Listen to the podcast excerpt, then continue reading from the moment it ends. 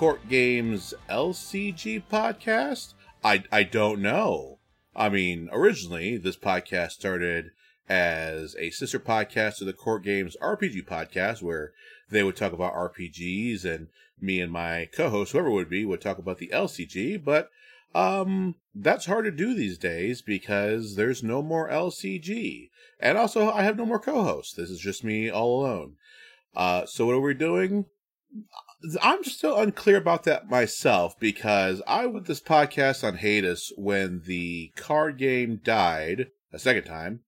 And I always had the intention of like, I'll bring it back if there's something worth talking about. And lo and behold, there's something worth talking about. Well, more specifically, there was something to talk about two months ago. Uh, let me give some apologies for anyone who's been waiting for this particular podcast revival that should have happened sooner.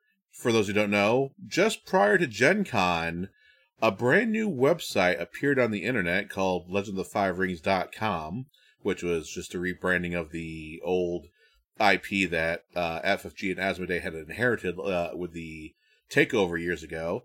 But they decided to put the new IP to work and revive the old Facebook group page, and they put out a bunch of brand new information.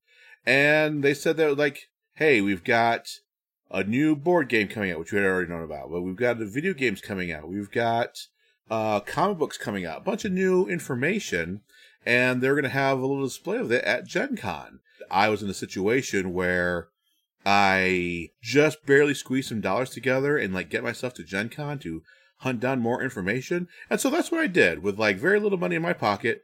I went out to Indianapolis, met up with some old L5R friends that I've got out there. Uh, I was able to poke around the convention, talk to some Asmodee employees and some of the people who work on L5R, and had a great time.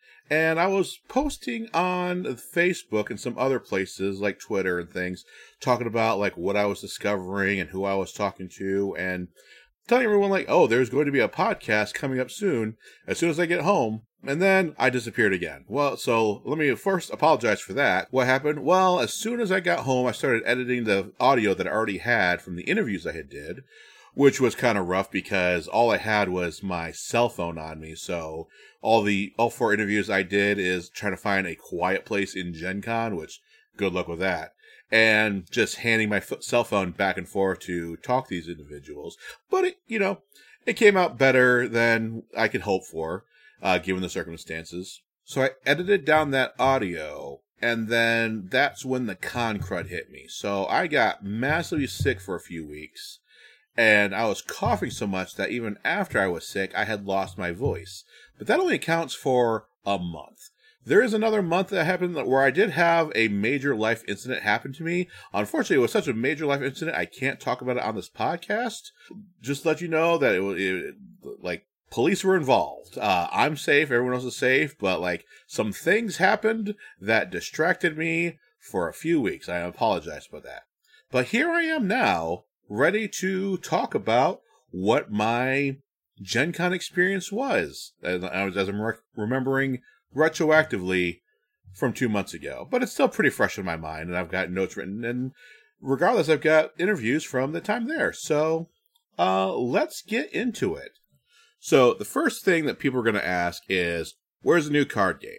I'm going to get right off the bat and let you all know before everyone gets their hopes up. There's no news on a new card game. I did pull some strings and I found hunted down some rumors and tried to suss out what's going on. And First, let me be very clear. I've got no official source whatsoever about any kind of status of a card game. What I can tell you is that talking to the various Asmodee employees and uh, other people who are just around and in the know, I can tell you that like the reception that they've heard is they know that the community wants a card game. So that was communicated to everyone at Gen Con very loud and clear. Um, I don't know what the holdup is. I have a suspicion. All I know is right now there's no new news on a card game, but I, I can confirm that it was like strongly communicated to the company that that is the number one with a bullet what the existing L5R community wants. So how can I confirm that I know that is what's being communicated to Asmodee? Because, like I said, my whole intention was to go to Gen Con and go to the Asmodee booth and talk to whoever is there who would be willing to talk to me. And this is where I got my first instance that I have good hopes for the future of L5R.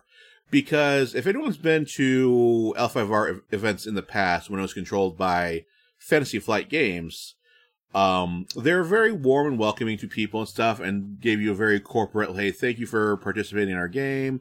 Uh, we got these things looking forward to, keep a word out and stuff, but they're very mum about like talking too much with people and stuff and not trying to give it too much information and stuff. The Asmodee folks, while they all, they kept to their NDAs and everything, they were very friendly and very open and very up forward about like the state of the game, what they're doing, what they want to do, and very communicative with the community. Um, just for reference, the fact that the Asmodee spent a lot of money on the L5R display that was on, at Gen Con. Um, Asmodee was one of the sponsors for Gen Con this year, so they had that big Asmodee uh, banners floating around in the dealer's hall every once in a while. And once, as soon as you went to the main hallway, you just saw like go right forward in one of the main uh, entrances, and you see a big wall mural of Toturi right there, and saying L5R information there and stuff. So the company put money, and they want like folks to know like L5R exists, and the company is doing something for it, which is I think is a huge step in indicating that they want to do something because frankly I've seen the opposite before. One of the complaints that I had with when Fantasy Flight was mostly running things was after a while it seemed like I'm not gonna say they got bored of promoting L5R, but it seemed like their marketing priorities had shifted because once they, they FFG loves a new game, and so you'd see posters and promotions and demos and stuff all over the place of whatever their new thing is, and it wasn't just L5R. A lot of other games would just get left on the wayside. Um, so compared to that, like this is a lot more support than L5R has gotten from Asmodee slash FFG since the l- launch. The actual display area was relatively small, but that's fine because, truth be told, they didn't actually have much to show off. Which, on one hand, it's just like, oh, whatever. But on the other hand, that kind of indicates like, yeah, they were able to like Gen Con space isn't cheap and the fact that they just like put a few glass displays with some very pretty looking items and mostly it was like demos and things out of like future products to come like they want to put these things on the radar and this this is going to be a big push for them moving forward. So that felt me with a lot of optimism that the company really wants L5R as like a moving as a property a headline property so, what kind of products did they show off while they were there? So, we had the Rivers of Gold uh, Euro placement board game. Uh, they had a demo of that, and they were like, it's still in the early stages, enough so uh, when you're doing a demo, they're actually taking notes from players and say like, hey, what works, what doesn't work, um, how L5RE does it feel, things of that nature. Uh, they're doing a test of the adventures in Rokugan. They're doing a little mini adventure so people get the feel of how that RPG works. Uh, for people who are fans of the fifth edition L5R rule set, uh, I'll be getting to it a little later, but they did confirm that they still have plans on continuing the uh, quote unquote funky dice set. we'll get into that one a little later.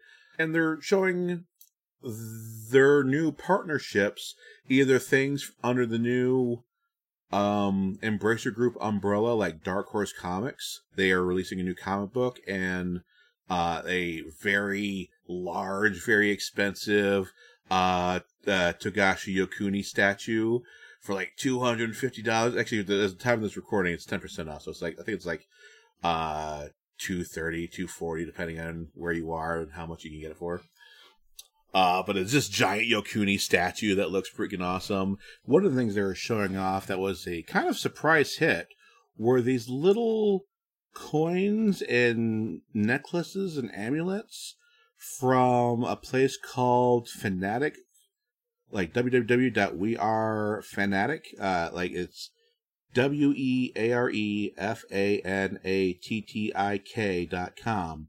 And they had these little like L5R coins. They had this necklace of uh, Yoritomo that was very popular. They had some other things. And this is just a site that like sells little tchotchkes and other things like that from many different uh, popular brands, but looks like they got their hands on L5R. They got some wall art over there. So uh, they just had a few promos over there at the time that I was at Gen Con, but now they seem to have things actually in store and being able to be sold. So head on over there. Again, it's www. Uh, W E A R E F A N A T T I K dot com uh, to get your Yoritomo necklace and other little L5R coins and tchotchkes there and stuff. Very cute. Speaking of things they're showing off that you can also download right now, uh, if you go to page.lootstudios.com forward slash L5R, you can get the 3D printing um whatever it is. I don't I don't 3D print, so I don't know what it is. It's like the, the code, the the the the parts, the th- whatever you need to 3D print. Um, you can get those uh, from this website, and you can get either uh, uh, Iuchiban and or Daigotsu uh, to put in this like really cool diorama. Uh, they had it like those printed and painted there. They looked really awesome. So right now they're they're completely free for anyone with a 3D printer. If you want to go to that website, like I said, it's page.lootstudios.com forward slash L5R. Uh, one of the biggest announcements that they announced is uh, there's going to be a L5R video game. This is a it's going to be like a Steam game uh, done by Palindrome Studios, and they said it's going to be a auto battler uh, roguelike, which a roguelike is a something where if you, you go through the game and you're expected to die, but then you'll get like some power ups, so your next run will be a little bit better. And you're expected to go through the cycle a few times and get stronger and stronger each time until now you're like you're beating the game and then you're trying to like hit challenges every time you beat the game and stuff. Something like Hades is a very popular roguelike that's out right now. And like every time you go through the game, it's like, it, despite going through the same game, the way it grows every time is very interesting. And an auto battler is kind of what it sounds like is you choose your team or your gear, your loadout, whatever it is, and then you just kind of like set the game and it like battles for you. So you're less the player and more the coach in the situation. Um, this game is still in early de- uh, development, so there's really not much to to talk about other than like compare it to other games that have come before. So that's kind of where we are right now. But hey, the first official L5R video game. That's something to look forward to. Uh, they've also noticed a new m- miniature board game. Now, this is not a war minis game like a lot of people have uh, hoped for. This is not like Clan War. Uh, this is going to be a board game where they had some like printouts of these like 3D figures of popular characters of the setting. So your Toturis, your Uekos, um, your Hotori, uh, Hotarus and everything like that and very scant details on like what the game is actually going to be. But it's being developed by Monolith, and they've done other games like this where um, they make some like 3D different board games, but the rules are all this different. So I can't really speak to what the rules are going to be until they show uh, us what it's going to be. Uh, it is going to be kickstarted this project, so keep your eyes out for when the Kickstarter announcement for this board game is going to be. And that's basically everything on there. I tell you what, there, uh, there's not going to be too much in this podcast about like new products or anything that has been announced already. Uh, since this is two months later, there has been a few updates and a few things.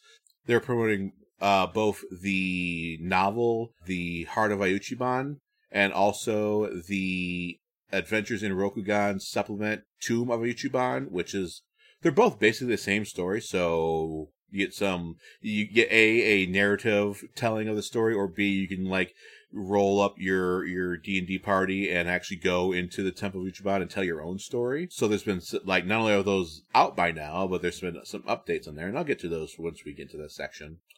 Uh, but like again, like big thing is like don't expect a bombshell about a new card game.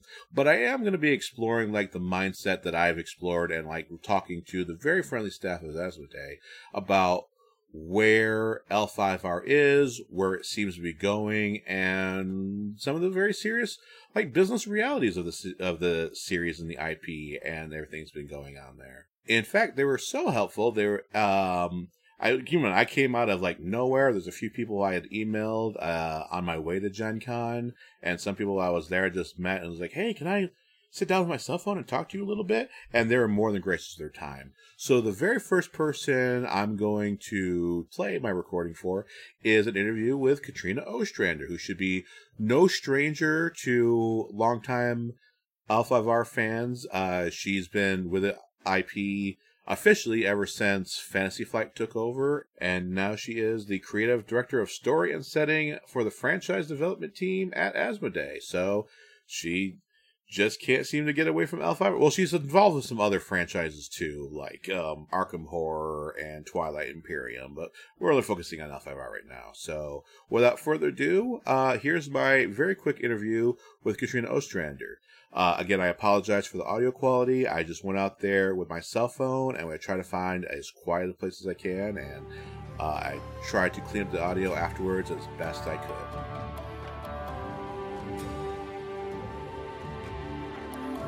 Uh, so hello, I'm here with Katrina Ostrander. Uh, Katrina, you're L- L- 5 r royalty. Uh, uh, for people who don't know, what is your title these days? What are you up to? So I'm the creative director of story and setting with the franchise development team at Asmodee. Okay, um, and how does that uh, relate directly with L5R? So you're obviously you're doing the story for L5R. Is that your other franchises as well? Yeah. So um, Arkham Horror, Twilight Imperium, uh, Terrinoth, and of course Legend of the Five Rings. Those are all the different franchises. There's many, many more in the Asmodee group hmm. um, that we're excited to work on in the future. Um, but yeah, most of my work is spent on Legend of the Five Rings these days. You might have noticed we had a lot of announcements that just came out.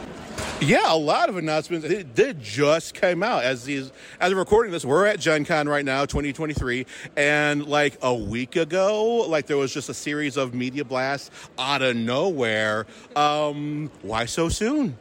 Well, we've been working on things for a while, and this Gen Con, we really wanted to start promoting the new uh, The River of Gold board game, which is the first L5R Euro game that's going to be coming out. We are also super thrilled to announce the first video game from Palindrome Interactive, and then the upcoming Kickstarter board game from Monolith for uh, Champions of Rokugan, which is going to feature the Clan Wars era heroes fighting against Shadowlands hordes. Mm so we just there's a lot coming down the pipeline, and we wanted to get people excited. I mean, it sounds really great. Uh, as a longtime L5R fan, I'm happy. I changed my plans. I went from like, now I'm going to sit home and just play video games to, oh, I'm going to get like 20 bucks and go to Gen Con because I just wanted to know. And it looks like Asmodee is really supporting L5R these days. I don't want to imply that they weren't before. And I know you and Steve Horvath have been semi frequent on the L5R social media networks, uh, telling like, hey, news is coming shortly, TM, you know, so I guess soon as now.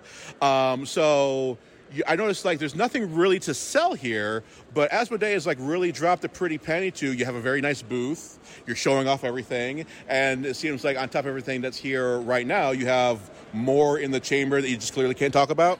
Well, actually, there are a lot of things I still can talk about. So the really big thing is the fact that we're announcing the Clan Wars storyline, mm. um, which is a fresh start for the story. It is taking the best parts of the um, tournament results, oral histories, legends from mm. the 90s era of the collectible card game, um, and taking a couple of um, some of the best things from the Fantasy Flight Games era storyline, um, taking those and building a new story.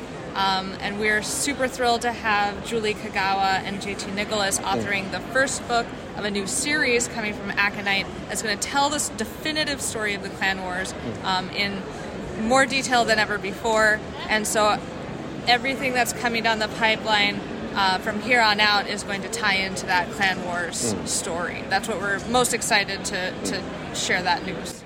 Uh, I mean, I will certainly the first to admit that, yeah, the old storyline could use some cleaning up. Uh, shout out to old dead podcast Garbage of the Five Rings that just had a, a, joyful time putting out, like, how does this add up? It doesn't make sense. Um, but so you mentioned like some of the best parts on it. Um, the website mentioned that this is going to be a reimagine for a modern audience, and you're like, it's not necessarily a direct line from the FFG storyline. Can you uh, elaborate on that a little bit more? Like, which is now canon, what is not canon from that? So, um, I would say to stay tuned to see mm. um, what we're pulling forward, um, what is not coming forward. I will say that um, We've been working with cultural consultants. Mm. We've been bringing on creators that have a connection to the mythologies and cultures that we're drawing from. Um, and we're moving forward, especially compared to the 1990s, in terms of who's working on the setting, who's contributing, so that we can mm. uh, broaden the voices that are involved. Absolutely, I love that to hear that. Uh, my former podcast host Sar was one of the voices on Asians Represent on the uh, talking about the uh, taking apart the Legends of the Five Rings RPG, uh, and I've been in talks with some of those guys offline and stuff. They seem like decent fellows, and we've seen a lot of that stuff represented already in the Adventures in Rokugan book. Some of the cultural touchstones on it. Can you expand on that a little bit more? Or? Yeah, so Edge Studio brought on. Um, several cultural consultants and sensitivity reviewers to take a look at the setting, um, not just to uh, reduce harm um, mm. to marginalized communities, but also to make it better mm-hmm. um, and, and richer and more exciting and, and, take better advantage of the cultures that we were drawing from. And that one part of that process was also what can we do to the setting to take this and really emphasize the heroic fantasy element. Mm-hmm. And that's, I think, where you get some of the inspiration from like the wuxia quests and things mm. like that um, from uh, other East Asian cultures, obviously, mm. um, other than just feudal Japan. So um, it was partially to help adapt it to the D and D like milieu, like mm-hmm. the fantasy, heroic, epic quests, um, but also to make it um, more accessible, more inclusive, so that um, anyone who wants to play it can feel, you know, that they have a seat at the table. Okay. Yeah, a lot of the changes I felt were really well received when the uh, Adventures of Rokugan book released last year. Was it?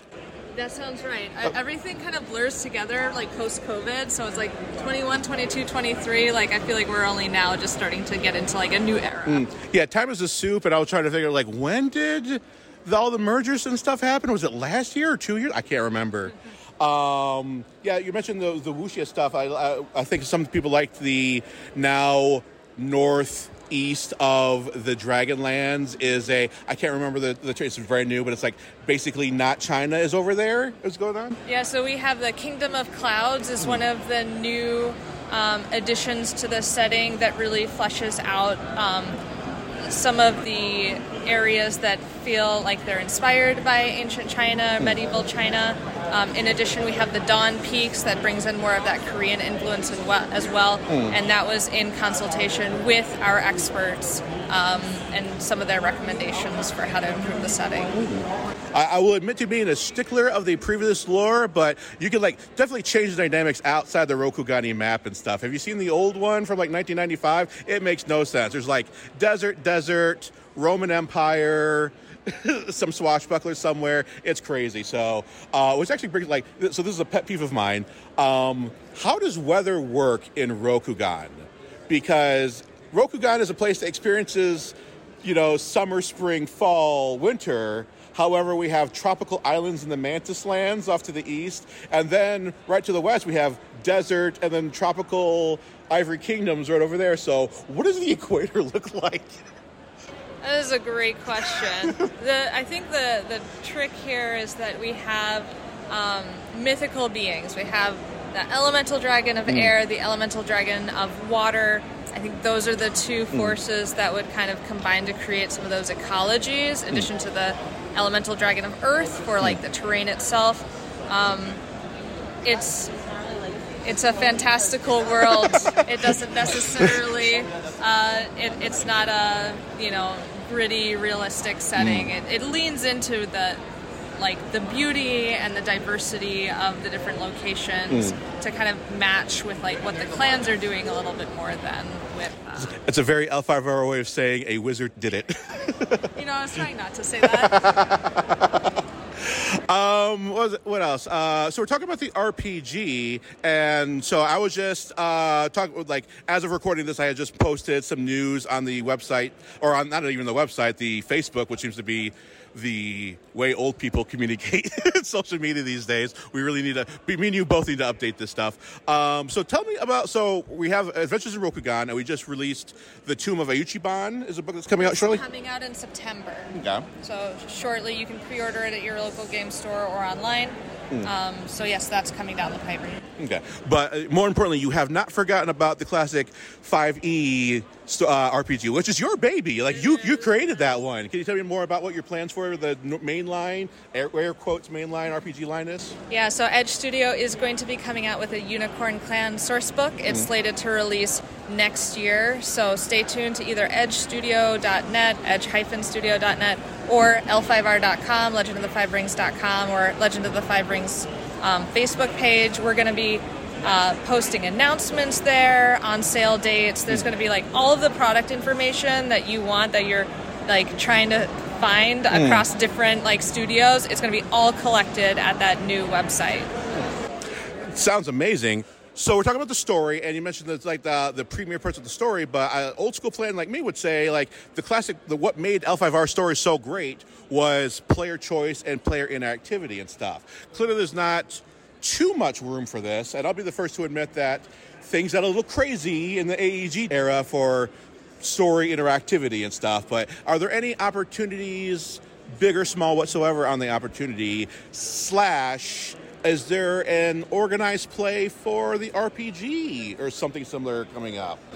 So at this time, I don't have anything to share regarding chances for future player interaction, but I do want to say we're going to be honoring the um, story choices that were made in the past by both the AEG players and the Fantasy Flight Games players. Um, that's what made the story so special in the first place, and so we're going to be looking to those and like the epic stories that came out of those tournaments, especially around this Day of Thunder um, as we move forward with this uh, new holistic retelling. Oh, amazing! So, so if I recall, we the last story choice was Toturi's going to go do something. It's been a few years; I can't even remember. So, is that going to be looked at? We saw some awesome artwork of uh, Toturi, who is now the Ronin Toturi, off doing adventures. Anything? Any insights on that, or just cool artwork?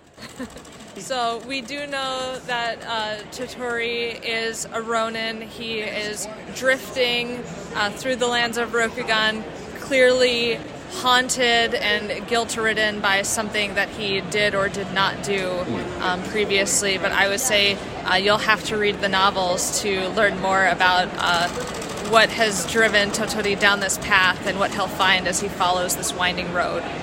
Amazing.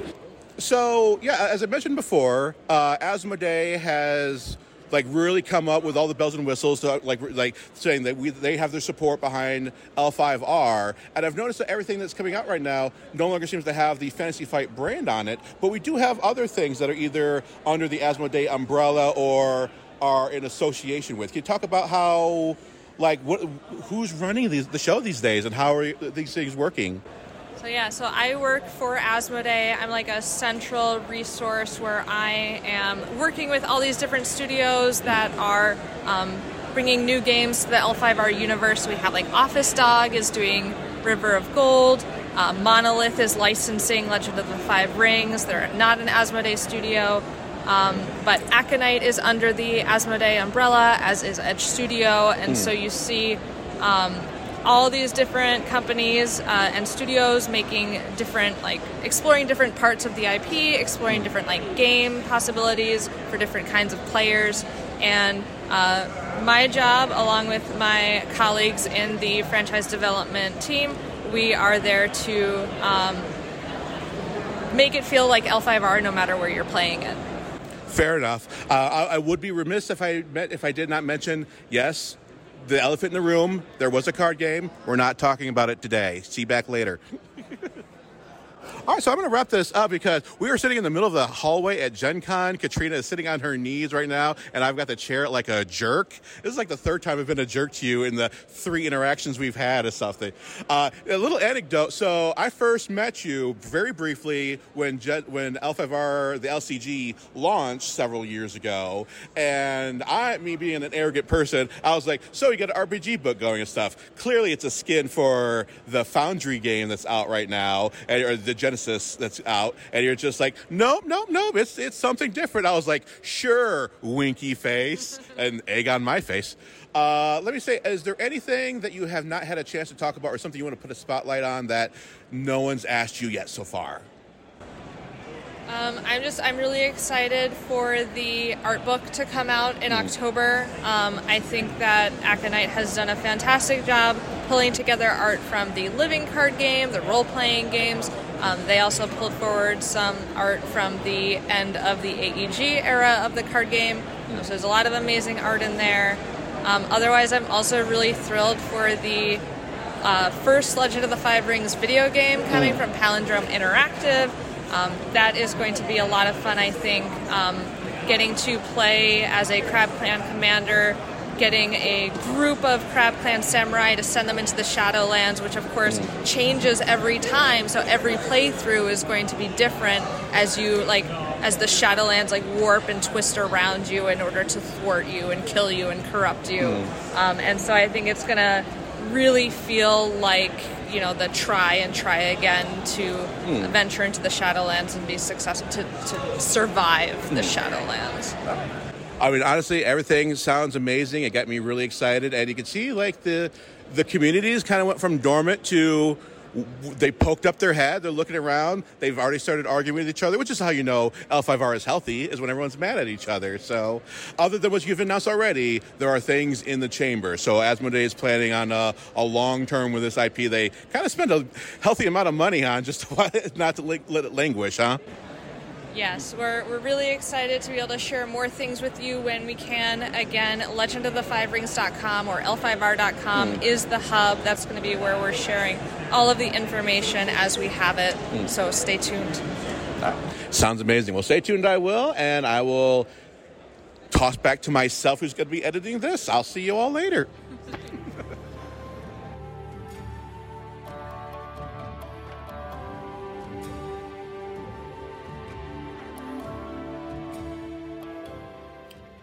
So that was Katrina.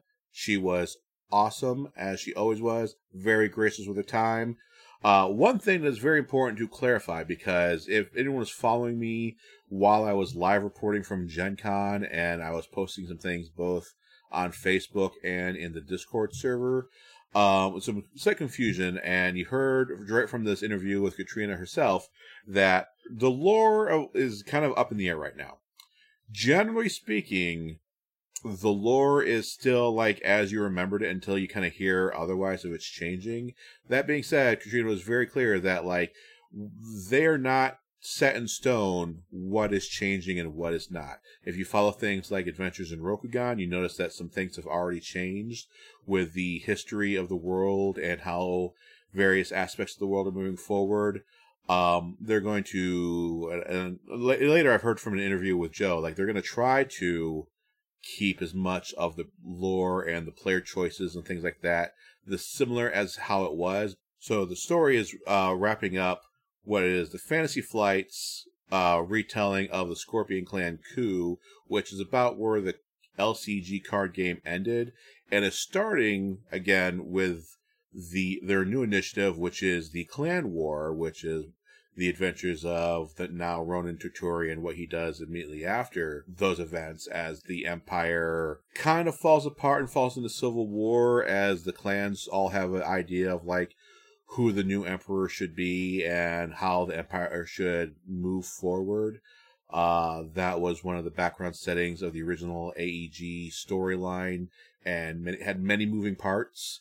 Uh, it seems like it's going to be more of a more tightly woven narrative now, and which aspect, more importantly, like which aspects like are classic and which aspects are going to be updated, that's all still up in the air. So we will know what is new lore as it comes out.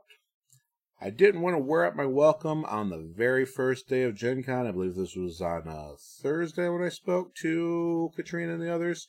So I said my goodbyes and wandered away and did some other stuff at Gen Con. Not too much. I like I said, I had like two dollars in my pocket this whole weekend, so I didn't get to do too much and stuff. But that's fine because one of the great things about being in the L5R community is I could just hang out in the card hall and there's the community and just caught up some old friends and had a blast of a time without even spending any money and stuff. So, um, as far as my L5R reporting, I called it a day and I sent out some emails and got confirmation from the folks over at Aconyte Books to confirm a, another interview with Evan Dickens, who is the author of both the Heart and the Soul of Iuchiban books, uh, who was going to be at Gen Con that weekend signing autographs and doing, um, well, anything else. I guess that includes like, uh, who was going to be there signing autographs. So I asked them if I can take a few minutes of his time to talk about his book and his process, and they more than agreed. The Aconyte Books booth was kind of interesting. We had um I got to talk to Ashley Stevens, who is the publicity and marketing coordinator over at Aconyte Books.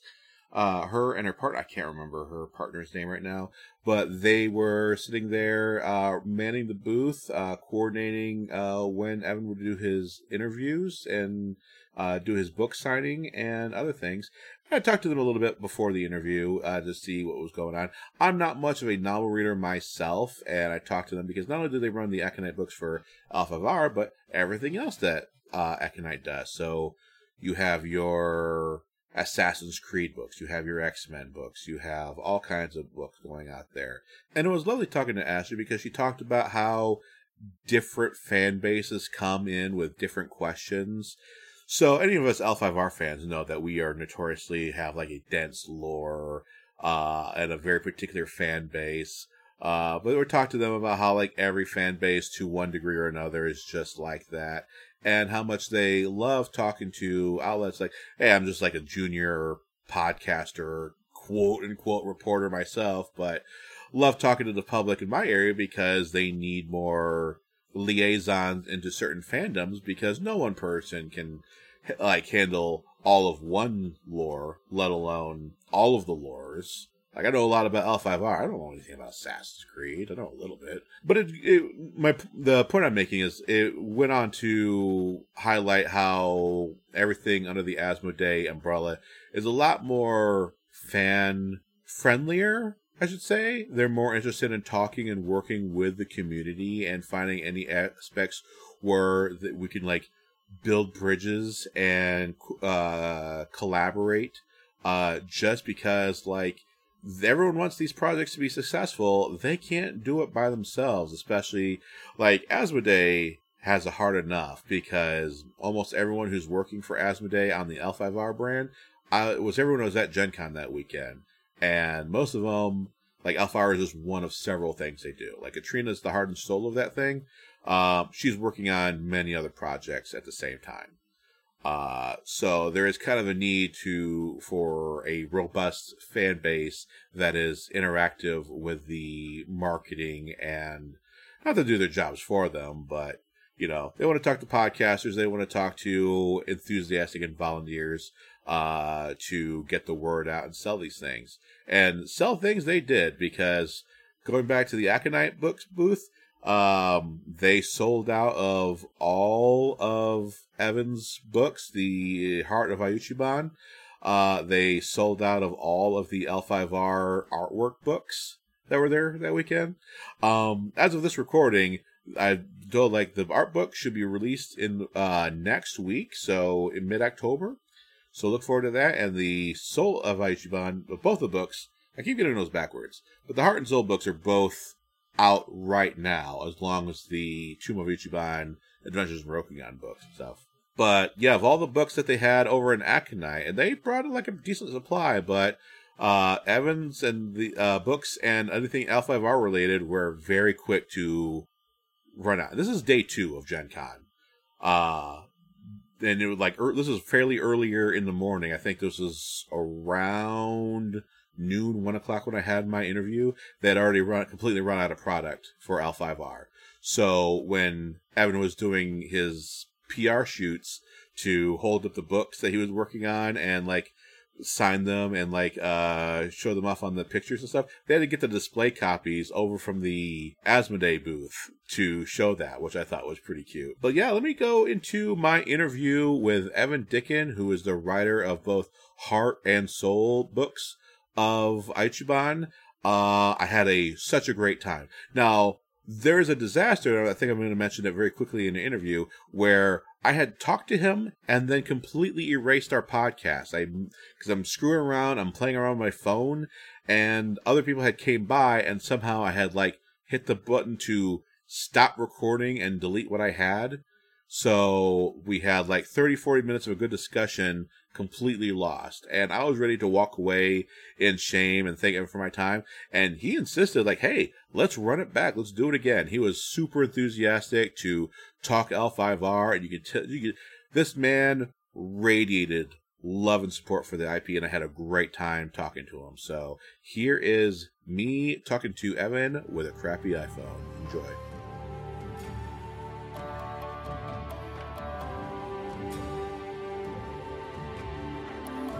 Hello, ladies and gentlemen. This is Trevor Cuba here at Gen Con. I'm sitting here at the Aconyte Books at uh, booth 400 and I think 15 uh, with Evan Dicken. And I made this joke earlier. Uh, I'll tell everyone right now, I just sat here with a half hour with Evan and we did a lovely interview. And because I am an unorganized hobo, I lost the entire recording. So we're going to do this again. Better the second time. Uh, so, Evan, I made a joke before. Do you often get like confused for Evan Dickens or Dickinson? You know, I do. Um, I, Dickens a lot because of the Charles Dickens thing, but uh, you know, right. I'm used to it. I'll, I'll take anything. I was just saying, I, every time I was writing an email to talk to Aconyte and get this thing sorted out, I was like, "Am I spelling this right?" Uh, so at, it's so weird because we just asked all these questions, but once again with spirit stuff. So, Evan, can you please tell folks about your history with L5R? Obviously, you've uh, you've written the Heart of Iuchiban, and now you've written the, wrote the sequel, The Soul of Iuchiban. This is a classic L5R storyline based off of you're just comparing it to like if it was D and D, the Tomb of Elemental Evil. So uh, this is an old storyline. Can you tell us about your history with L5R and the lore of it? So I have uh, very little history with the card game. I think I bought a pack once or twice, but uh, um, with the RPG, I go back. I go back deep. I remember finding a, uh, I want to say a, a, Crane Clan uh, book in one of like used bookstore when I, I think in, I was like eight or nine, and just sort of glomming onto that because I, I mean, I've always loved Japanese culture and Japanese history. Um, and uh, I think that sort of pays out in what I've done with my life. But uh, um, I, I own probably three or four editions worth of books. And uh, I do, like I was telling you earlier, I do read them to go to sleep. So uh, every night I'll crack open a, a, clan book or a Shadowlands book or a, you know, a, a world book and, and, just sort of like page through it to just sort of calm myself as I get ready for bed. Um, so, and I remember being in uh, my first uh, residency in Japan when I was over there for, in I think I want to say 2002, 2003. I remember having the uh, clan, the first Clan War novels, those little beige books with all the beautiful samurai on them, and reading them in Japan. And I mean, they're like, "Hey, do you want to go see a castle?" I'm like, "No, I'm reading the Clan books. This is the coolest thing ever." Like, I'm in Japan reading the Clan books. Mm. Yeah, I was saying earlier, like I had the same experience when I went and joined the Navy when I was just out of high school, and I had all these L5R books, and no one would play L5R. And not only was I like reading about the lovely world of Rokugan, uh, but I was also watching a lot of anime. And I remember watching Ranma one half, going like, "Boy, it'd be nice to visit Japan one day." As I'm sitting there in Japan, so I think everyone's got a little culture shot there and stuff. Of well, it's not quite what I thought of it is, but it's still a lovely time. Uh, can you tell me about how? So you have this history of living in Japan. You said you've studied it for a while. Um, can you tell me how your history has influenced, like how Japan actually is a society, and how that contrasts with Rokugan, which is not a one-for-one historical reaction, but it's definitely like a mirror for Japan and medieval Japanese society. I think I mean, on one hand, you have to. It's it's a it's a hard balance because on one hand, you have to balance the sort of historical aspects and the historical historicity of it, with the fact that you know a bunch of mostly white guys are going to sit around a table pretending to be Japanese people, and that in and of itself is sort of prop- a problematic uh, ask. Uh, so what you try to do is, you know, you just try and come at it with the best intentions you can and try and get buy-in. I think that one of the things this the most recent edition has done is get buy-in from the community, uh, the Asian community, I should say, mm-hmm. uh, and trying to get Asian readers and uh, you know Asian comments on that, and just to see, you know, to sort of excise the more problematic aspects of it. Because I mean, we don't want to we don't want to make any anyone feel bad about this. It's, it's all about having a good time and enjoying the world of Rokugan. So when you try and work in um, the sort of historical, but also at the same time you have to acknowledge the history of Japan, which it's based on. So you have to, you know, acknowledge that the Rokugan's a fundamentally unequal society, and there's a hmm. caste system, and the samurai are sort of bullying the peasants, and that's just, you know, part and parcel at the same time. But at the same time, you can acknowledge it with, you know, intent to not reenact it, I suppose. Mm-hmm. I mean, no one wants to go and bully peasants. I mean, you sh- shouldn't. so. Some Scorpion players want to, so. Yeah, yeah, yeah. I mean, it's all about having fun, but we should, you know, try and have fun and not make any, not, not exclude anybody while doing it. Absolutely. So we were talking earlier about like you. It, so L5R started in the mid '90s, and it came from a place of love. Like no one was trying to demean anyone and stuff. And it's got a lot of like what we consider today a lot of problematic tropes, but they all came with a, a, from a place of like love and respect if, they misguided and like limited by the we didn't really have the internet back then and stuff so it was very hard to hunt down a lot of this information uh, so I, I love how l5r as a community no matter who's been running it has kind of like spent the last 20 years shaping it. We've always tried to like tweak it to be a little bit more culturally respective. We want to make sure it's more egalitarian uh, for people, so we don't want to leave, leave anyone on the side. Uh, and that was mentioned before, as uh, you're talking about, like, oh, you to have a bunch of four white guys sitting around pretending to be. There's like you know a little bit of Asian or yellow face going on there, but as a person of color. Um, I find it weird because, like, hey, I don't have that same relationship to it, and also I can identify like we want to present a society that is like pleasant to be around, but also don't want to whitewash the more problematic histories just because like we don't want to trigger anyone, but we also don't want to like pretend horrible things did not happen. So how's that like interfered with the or inter, not interfered, but how are you taking that consideration when writing your current fictions that you have here? I feel like the uh, like the path of Rokugan has also been my like personal path where you know as a kid in the 90s I was really into Japan and Japanese culture and the things that were you know where I go and see Kurosawa movies and I go and like dress up in a kimono or something, the mm. things that are not okay to do. Mm. But at the same time, like I felt like it came from a place of love for the culture and trying to, you know, be a part of it in my own weird way. And so I think that you know we've learned a lot, uh, both both Rokugan and myself, about how to properly engage with a you know a foreign culture and a foreign people. And I think that that's that sort of informed my work too. I mean, I've spent my life studying Japan. You know, I've spent years over there. My master's degree is in Japanese cartography. I teach Japanese history, so you know I I like to say that I'm uh, you know it's not okay for me to do this, but I'm just saying that like I like to say that I, I have my bona fides are there. I try really hard. I'm trying really hard. I guess would be the way. Fair, fair, fair, enough. Fair, fair enough. Uh, as for going back to L5R uh, proper, uh, so we are talking about so the heroes of the Heart of Iuchiban, which is your previous novel, came out like what a year ago, two years ago. Um, that is the story of seven samurai from each of the great clans coming to uncover the evils of the Blood Speakers. Uh, and now we have the sequel Soul of Iuchiban, so things did not go well, I assume. I was telling Evan earlier, like, as a proper novel person, like, I have bought The Heart of Iuchiban. I have not read The Iuchiban. It is on my to do list, along with several other novels. Uh, but without giving away too many spoilers, like, how's the process gone from, like, writing one into the other and dealing with this legacy character, this iconic Iuchiban is like a like ever present force in L5R lore, and talk about like not only we're, we just discuss cultural sensitivities, but blood speakers are not nice people, and they do some raw, dirty things. And how have you like conveyed that in your books without like crossing lines these days? I mean, again, it's sort of about inclusivity. Um, and I mean, they wouldn't be blood speakers if they weren't evil, but you have to try and make them understandable. Otherwise, they're just, you know, monsters, and that's not really a fun thing to read about. I, I mean, I suppose it is fun to read about monsters, but that's not the kind of people I want to write. And uh, um, so we, we've sort of excised a lot of like the self-harm and suicidal ideations that were sort of part and parcel of the blood speakers because you know you don't want to trigger anyone's trauma uh, who's playing the game or you know ex- experiencing the books. Like that's that's not what we want to do. We want everyone to have fun with these books or at least you know know what they're getting into uh, but I think one of the things for me is to try and make Iuchiban, who's you know a thousand-year-old sorcerer, an immortal sorcerer for all necromancer for all intents and purposes, comprehensible to somebody who's you know with us who have finite lifespans who are just going to have this one time around the earth. And um, so I think uh, putting like reframing him in such a way that uh, he thinks he's doing what's right for Rokugan.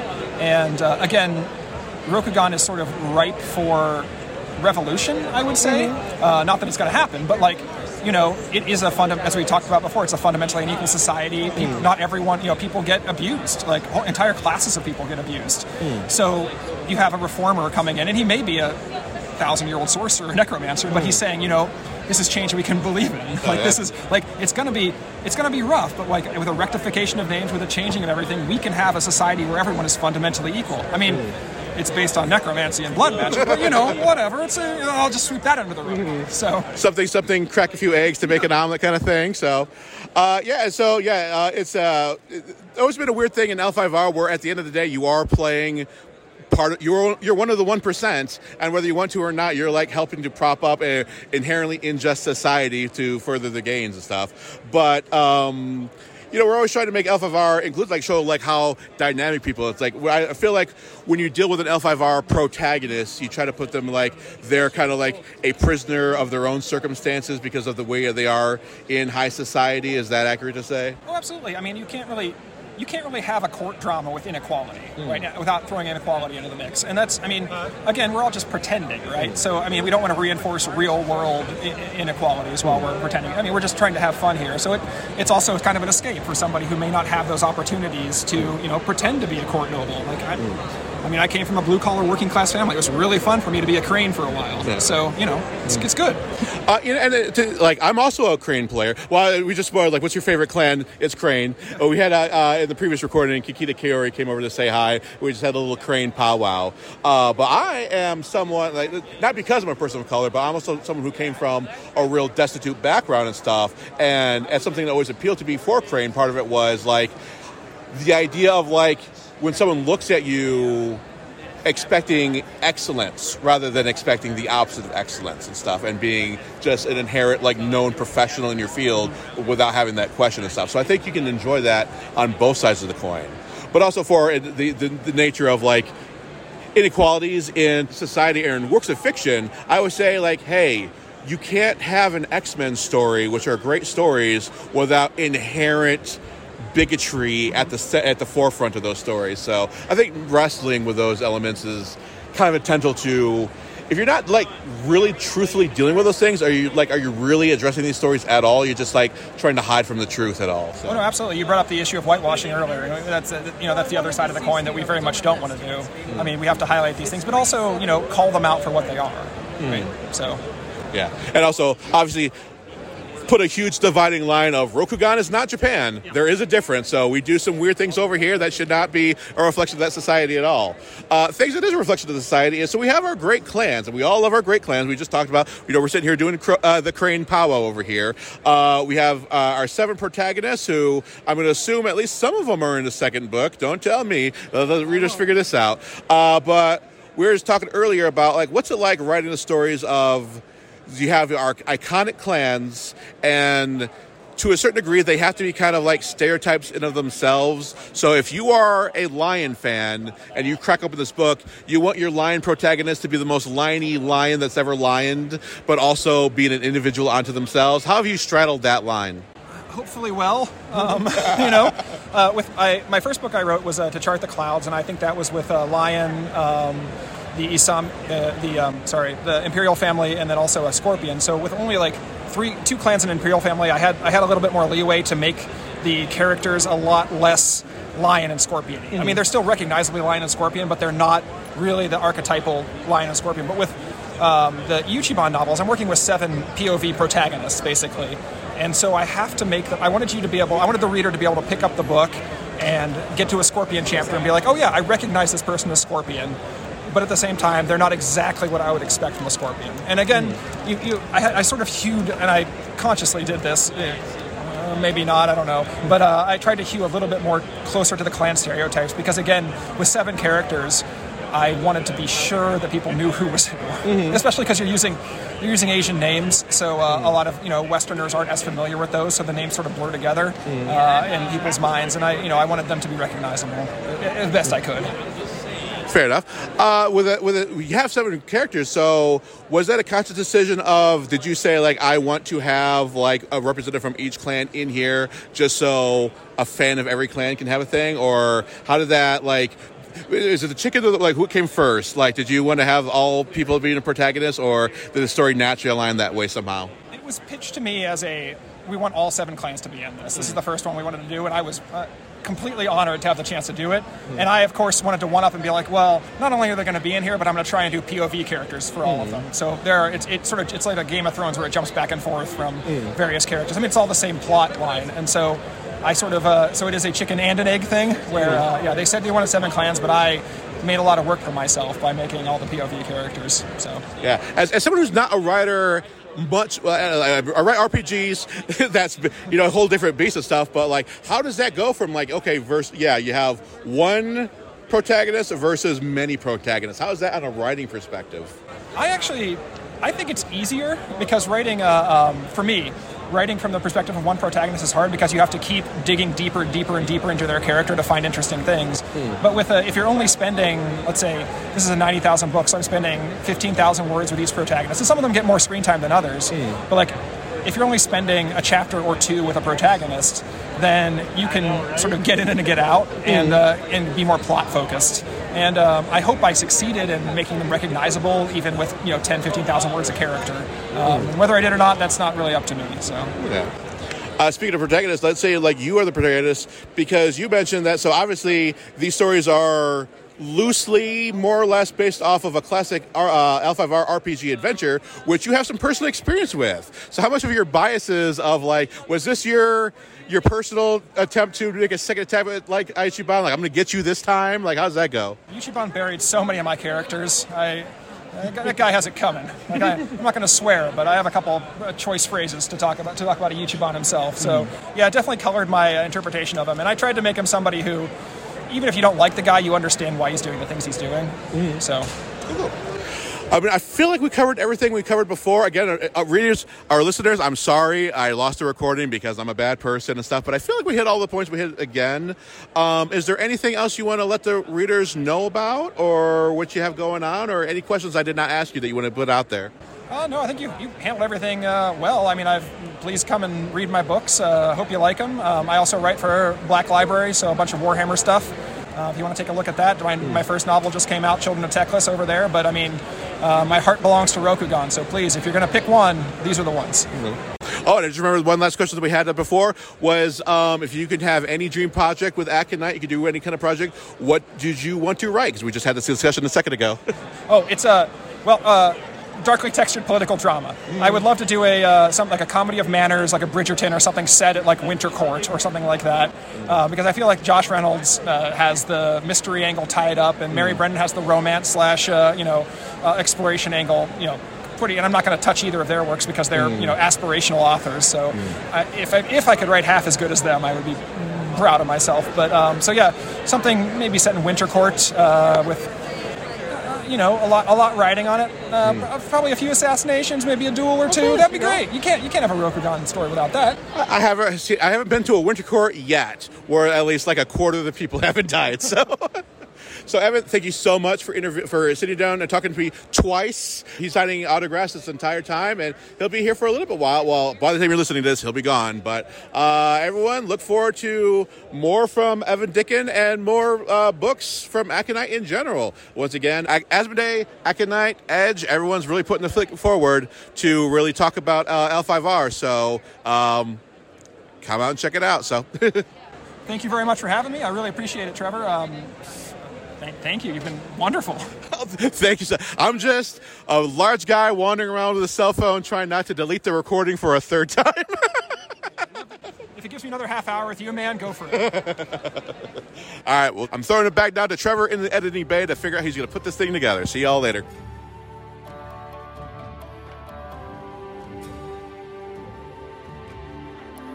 So, again, I can't overstate how cool of a guy Evan is.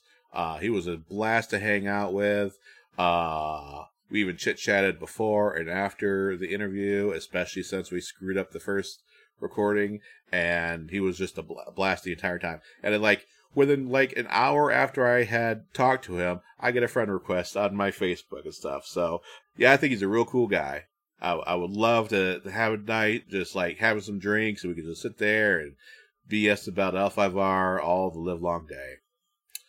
Uh, but yeah, that was the second day of Gen Con, and while I was, that was the only interview I had scheduled that weekend, I did want to take some time to look around and find out where the community is.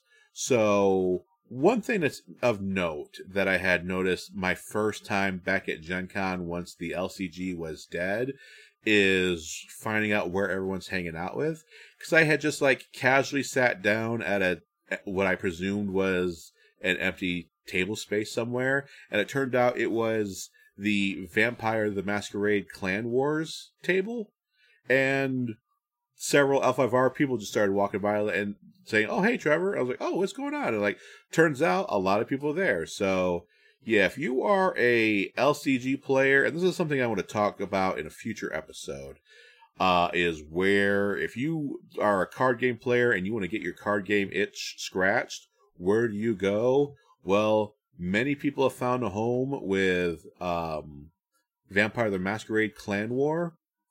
Uh, a lot of people, familiar faces I know, are part of that organization right now, and I can see why because L5R is kind of similar to Vampire the Masquerade at a very superficial level. One thing that almost told me is if you win a tournament, a major tournament, you get your own card. So it's not only is like a, a character of yourself, but it's like artwork that like kind of depicts who you are uh, in the vampire world and whatever faction you were playing. Because I know uh, several players who I was talking to hanging out over there, they were able to bust out their deck and show me a card with their own artwork in there, which I thought was really cool.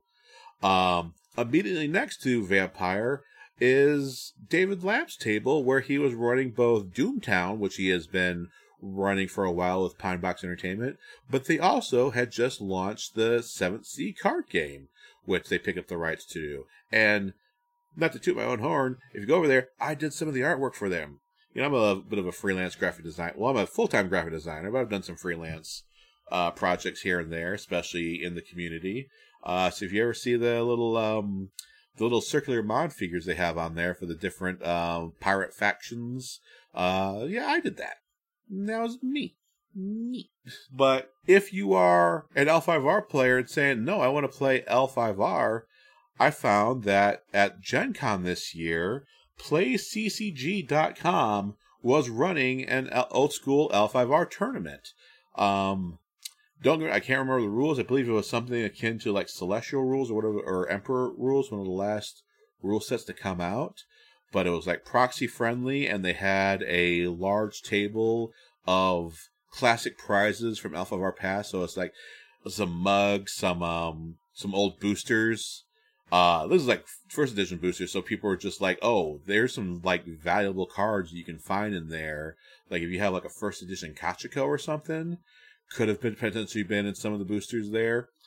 Um, all kinds of different merchandise there, and had a great time sitting over there, chit chatting with those folks. Um, and talking to them about the tournament, which I had heard vague rumblings about uh, prior to going to Gen Con, which again, I didn't really plan on doing it. And I noticed that they had the event in the book, which I didn't give too much credit for. Um, it had this really impressively run event that I just did not know because they weren't able to get the word out. So this leads me to think that if I'm going to continue this podcast, there are many community run events that I think that there's value in having a podcast whether I'm by myself or with a co-host that is worth looking to to see like, hey, I want to play L5R. here's the organizations that are doing it, and here's where you can go to play L5R. We already know that uh, Emerald Legacy is out right now, running events for the FFG version of the card game or a spiritual successor. They're doing uh, a completely not for profit, uh, free to play fan based continuation of that game, uh, which I also worked on a little bit. You have places like Heroes of Rokugan doing like several versions of the RPG. I wasn't able to swing by Heroes of Rokugan this year, but uh, I was just out wandering the halls one t- uh, earlier that Gen Con, and I just heard a random group of people talking about uh, heading to that event. That it would be very cool. So yeah, I'm excited because I do think that there is a place for a podcast and a resource of information that can be filled with directing people to where are the L5R events going on. So I think that's going to be a focus I'm going to have uh, on this podcast going into the future. But for now, let's continue looking about what happened on day three, which is essentially my final day of Gen Con. I was floating around on Sunday, but I didn't really do anything on Sunday. So my quote unquote final day, Saturday, uh, I was finally able to sit down and play River of Gold, the Euro style board game that they had been demoing all weekend. Ironically, it's because as much as I was h- h- hanging around the Asmodee booth and kind of harassing the employees there, um, I was trying to sit down and demo it the entire time, but like there was always someone there. So it wasn't until Saturday I was able to slide in and get down to play the game, and it was very interesting. It was, if I had to describe it quickly, it's a it's a combination of Monopoly and Lords of Waterdeep. Some people, I've said that before, and some people heard like Monopoly is just like, oh, that sounds weird. No, it's it's Monopoly insofar as so every time you take a turn, you can either roll the dice and see how many spots you move, or you can like make a trade on one of the spots you're on, or you can build a thing, and that's where the Monopoly kind of element is where you're not quite sure where you're going to go, but you know you're heading down and you can choose whether you want to move your boats uh, into an area that is like bought up by your enemies or you want to sit down and make some trades before you head down. Uh, trying to collect resources, your woods, your silks, and whatever, um, and try to meet objectives by these play cards you have. And obviously, the more places you go to on the map and the more spots that you buy, it's you get more resources either via you got that spot or your opponent will land on there and they have to give you some resources as like a tax or a tribute. Nothing too complicated. I like it, it seems like one of the easier Euro games that I've come across. I think it's something that you can like bust out real quick for like a quick 20, 30 minutes with your friends. It seems like the perfect kind of game that you play like in a prelude to playing like a real go if, a board game for the night, like when you're waiting for your friends to come over and play like something a bit meatier. But it seemed perfectly enjoyable for you know what it is, and I look forward to playing it. Learn as I've got some board game players that I play with, and uh, they I think they would enjoy playing the, a few rounds of this every once in a while. Next, I got to swing over to the other side of the Asmodee booth and do a demo of their Adventures in Rokugan little adventure set. And this is a timed adventure because like they're trying to churn a lot of people in and out very quickly. So it's you get to do a quick role play scene, you get to do a quick battle scene, um, which the whole thing was like an hour, hour and a half. So these are not like quick scenes. Uh, but it was perfectly enjoyable. The one of the things I noticed that's not even related to the game is as I sat down with everybody, everyone at these demo tables were old L5R fans from various times in L5R's history. So you had people coming from the very beginning, as some some people who were from the FFG era. So just to reinforce that, like how much interest there is from the L5R community, both old and new coming out and checking to see what Asmodee's doing. That was the most cheerful thing for me to see is sitting down with people who I've never met and stuff, uh, letting them know like, hey, here's what's, here's the Discord, here's the Facebook group, uh, here's where people are meeting out at and like networking and letting people know what's going on.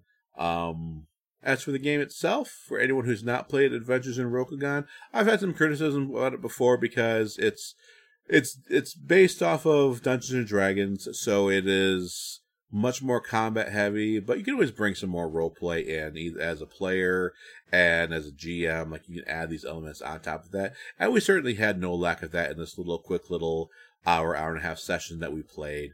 We were all playing characters who are this is kind of the point of Adventures in Rokugan, where you're playing different bombastic races and character concepts that you don't normally see. So I was playing a Naga that was just shape changed to look like a normal peasant woman. Uh, one of them was a, what was it? was like a, basically a demon. I can't remember the exact term of it and stuff, but it's one of these uh, shape shifting demons, also masquerading as a human. I think there was actually one actual human in the party, and they were Shugenja, so they could just like had a sixth sense of like, there's something not right about this group I'm hanging out with. Uh, but we had a perfectly enjoyable time of like both being like in character and representing what, in my opinion, is a proper RPG adventures of folk who are like not central to the dramas of the great clans, but still going on this very authentic Rokugani adventure and dealing with things that like are out there. You know, there are bandits, there are shapeshifters, there are um Iuchiban cultists out there. Um and we got to fight some zombies out there. So ironically I can't speak too much about my adventure uh, playing uh Adventures in Rokugan because a my character made a choice to protect an NPC by taking them into a back room and uh, waiting for the danger to pass with the rest of the players fought the demons, uh, which was a tactically sound thing for the game, but also in the real world, unrelated to that, a number of players came, uh, people came up to me and were talking in real life, including um, Robert Denton, who I got to sit down and talk to for a little bit um, in between the sessions of the game, trying not to interrupt too much of this game that I'm sitting down with. And I was only talking to him uh, because he was uh, with my next interview, uh, which is uh, Lex Dykema, which who is one of the workers over at Edge Studios who had worked on the adventure I was currently playing and was also, like I said, my next interview. So now, no, I wasn't that guy distracted at a table. Uh, Gen Con was pretty loud anyway, and I was able to like slide my way from, from the table and every time I checked back into the table, like everyone was having a lot of fun chopping up zombies in the adventure they were doing. So then they were doing perfectly fine without me because I had chosen to protect the NPC. So I wasn't distracting the table or anything, but get a chance to reconnect with Robert Denton again, which I always enjoy. And um, yeah, as soon as uh, after that battle, we had reached the end point, and I was able to move on to my interview. So that's what I'm going to do right now. So yeah, some of you might remember Lex as the one who was running the L5R RPG actual play that was on the Fantasy Flight uh, YouTube channel uh, slash Twitch channel uh, several years ago.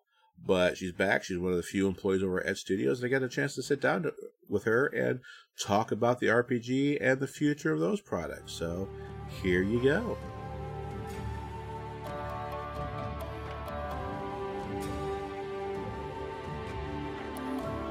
Hello, everyone. I'm sitting here with actually, this is, I'm going to start being rude. Uh, Lex, how do I pronounce your name? I look at the back. I want to say it, it's Dikemsa?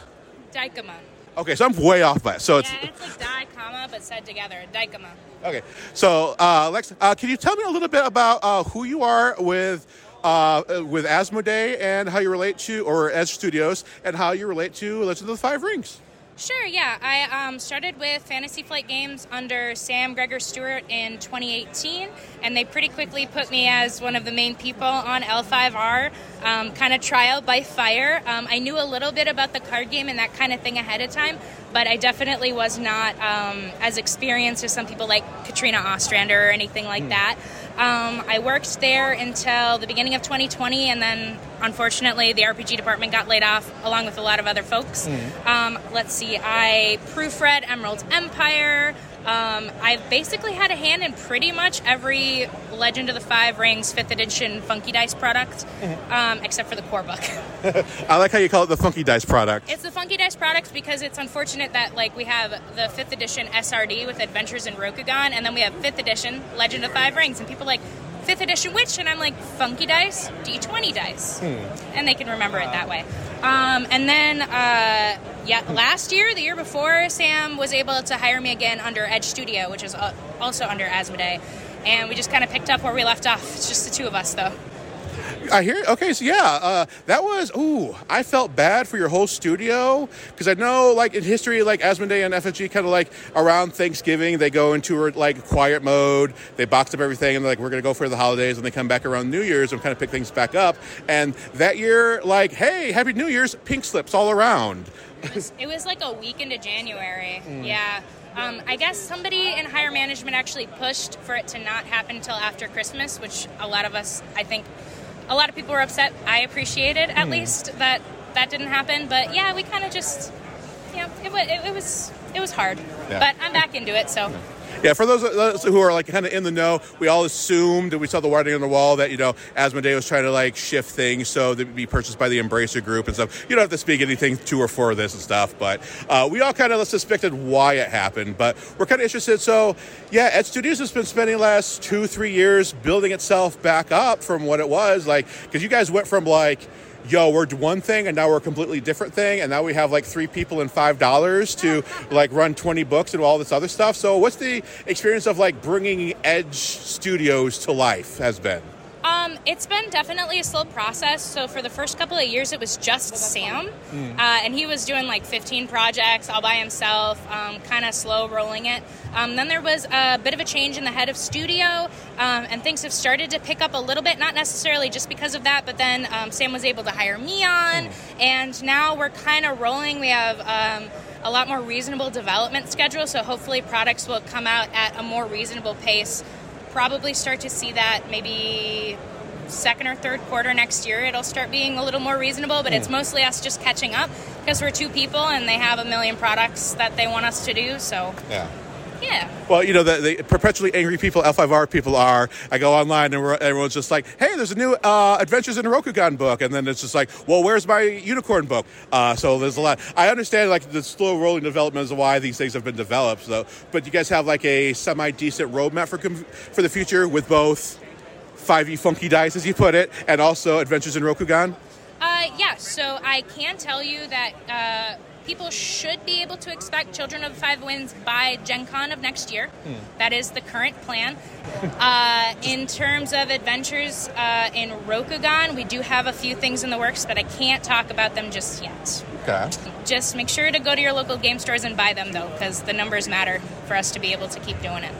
Absolutely. I find myself buying L5R product, even if it's not necessarily for me, just to support the brand and the franchise, just because I know money talks, so I don't know how the franchise or the, the corporations tend to work. So, It's um, it's definitely not uh, even really anybody in the studio. Everybody, um, our head of studio is really a big fan of L5R. He really loves it, and so is my uh, editorial manager. It's just a matter of can we get the numbers to actually support paying our freelancers a reasonable wage with inflation and all that stuff. So.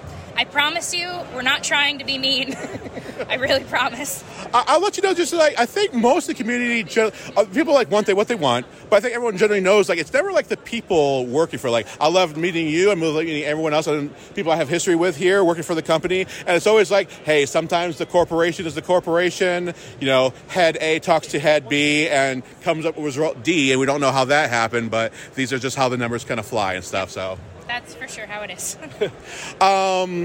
I know, and tell me if you can't talk about this and stuff, but like, what are the opportunities for things like organized play or something like that? If you look right here at Gen Con, we got a lot of things. We got mega games, we got a lot of like small companies doing organized play and uh, just organized campaign modules or. Um, so currently, I will just say that uh, I don't believe Edge has the bandwidth for that. I don't know what poten- potential future stuff is. I don't want to say no or yes. I just know that right now it's just me and Sam doing the development. So we're, we're a really small studio. Um, so hopefully in the future, I would love to do that kind of thing. I would love to even host some stuff um, up, up in Minnesota. but uh, I yeah I can't. I'm not really sure. All right, fair enough. Uh, so yeah, we we have uh, the Tomb of Iuchiban is coming out very soon, and also uh, before we even get to that, you're also one of the co-heads of like the Adventures in Rokugan, developing that one as well, right? Uh, no, actually, that was Max Brooke and Lydia Suen. Okay. Uh, they were the main folks on that, I believe. I apologize if I'm forgetting anybody else. I came in right after that, Okay. which was the same thing with the Funky Dice system. I came in right after the core book. Lucky for me. okay. Um, yeah, so Tomb of Iuchiban and a couple of other things we're working on um, was my first experience with this Adventures in Rokugan stuff. Um, Tomb of Iuchiban has been really fun. Uh, do you have any specific questions about it, or? Uh, well, I was just kind of wondering. Well, what is the Tomb of Iuchiban about? I guess we start there and we go from there. Uh, so it takes the inspiration from the original uh, product, which was a of Iuchiban box set made by.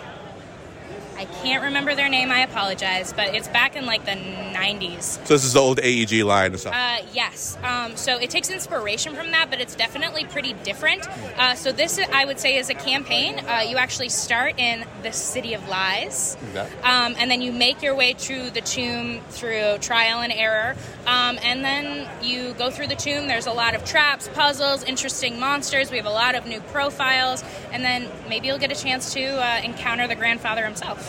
Amazing and stuff. And I just realized, so we got the Tomb of Iuchiban sourcebook coming out, and I just interviewed uh, Evan uh, Dicken, who is writing the Heart of Iuchiban and the Soul of Iuchiban. So I guess this is like some synergy going on. So Uh, yes, there was definitely some synergy, uh, more so with the first book than the second book, just because of development times and that kind of thing. Um, but we did have access to a bunch of those materials, and uh, they had access to some of our materials, so you might see a little bit of crossover here and there. Um, but I definitely recommend if you're interested in L5R, pick up the book, uh, The Soul of Iuchiban. It's a really excellent read. Um, yeah. Okay. Uh, I got one question. It's kind of like this is a minor criticism that I have with the um, the Adventures in Rokugan set. So clearly, like, uh, admittedly, this is designed for more people who are used to Dungeons and Dragons and a very different style of play versus what's traditionally run in L5R and stuff. I have noticed that, like, although you can bring political intrigue into the game with a good DM and good players and stuff. The rules don't seem to support that inherently so. And I know D and D as a str- well, I guess we can't call it D and D. The most popular board game in America, OSRD, that we're using, uh, doesn't inherently support that. But have you guys explored any factions of like bringing more court intrigue and the clan uh, dramas into more of a me- crunchy mechanical sense at all? Um, no, we haven't really done that uh, so much. It might be in the future. Um, the idea with this was to definitely make it as compatible with uh, the most popular game and role playing game in the world. Um, and we wanted to differentiate it. We wanted to bring out more of like kind of the weird species and weird characters that you wouldn't see as much in regular L5R. Um, and it has more of that kind of adventuring feel. But I'm not saying that it, it couldn't happen in the future. Fair enough. Fair enough. Um, let's see. I think for most of the RPG, because we've already had the information out, I think during this whole thing where the L5R LCG sprouted up and then closed down, but the RPG has been basically it's been slow, but it's been going consistently. So I don't think there's anything too new going on here. Uh, is there anything that you want to tell people that they, they, they, they don't have on the radar yet, or something that you're looking forward to, or? Um, I can't really speak on anything else right now, but there might be a few other things for Adventures in Rokugan.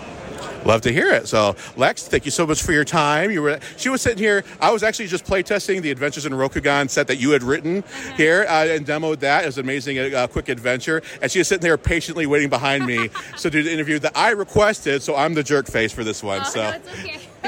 So I'm going to toss this back to uh, myself in the editing bay, and I will see you all later if I don't destroy this recording like I did earlier.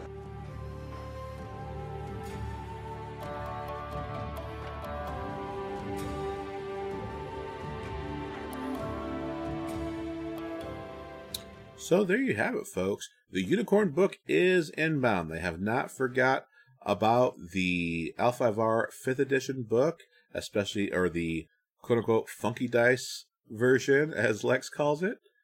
Uh, I had a great time speaking with her about uh, L5R and the future of the property there. And for the most part, that was basically the end of my L5R experience at Gen Con. I just had one final interview to knock out with Joe DeSimone, who is new to the Asmodee L5R company. I don't know how to put that. Last but certainly not least, Joe is one of the people who, well, he was the one who was uh, sitting next to Steve Horvath uh, when they announced the new L5R website and their announcement of like, hey, here's the website, here's the Facebook group, here's the YouTube channel, new news is coming. Um, and for a quick history lesson for people who don't know, Steve Horvath, he is one of the CEOs over at Asmodee. He was the one who coordinated and orchestrated the transfer, the sale of L5R to Asmodee. And he's very proud of his history with the game. Like he shows up on stream, uh, with his Dragon Clan t-shirt and holding the sword that he had won in one of the Winnekatana, um, matches from the old school CCG. So, uh, the person who's basically the father of the L5R, uh, brand under Asmodee, um, lets it be known that he is an old school player like the rest of us. Uh, Steve was not available. I don't know if he was at Gen Con, but he was certainly not available. Like I said, in those initial YouTube videos, we're sitting right next to Steve was Joe here. Um, and I'm going to leave the final interview with him to talk about basically an overview of how the weekend went for the folks over at the Asmodee booth, the kind of feedback they've gotten, and any kind of final messages that uh, they want to impart on us uh, as we go forward in this. So here's go to my interview with Joe.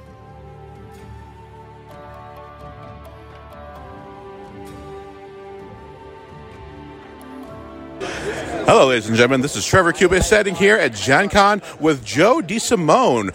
When Asmodee stated that they're going to bring back L5R in a big bad way, Joe was st- sitting right next to Horvath, uh, classic L5R player and one of the uh, CEOs over at Asmodee. And he's right there with him as one of the new heads. So, Joe, can you tell me about yourself? Hello. Yeah, sure. Hi, uh, I'm Joe DeSimone, Um, longtime L5R player going back to 95, 96 was one of the first games I ever played.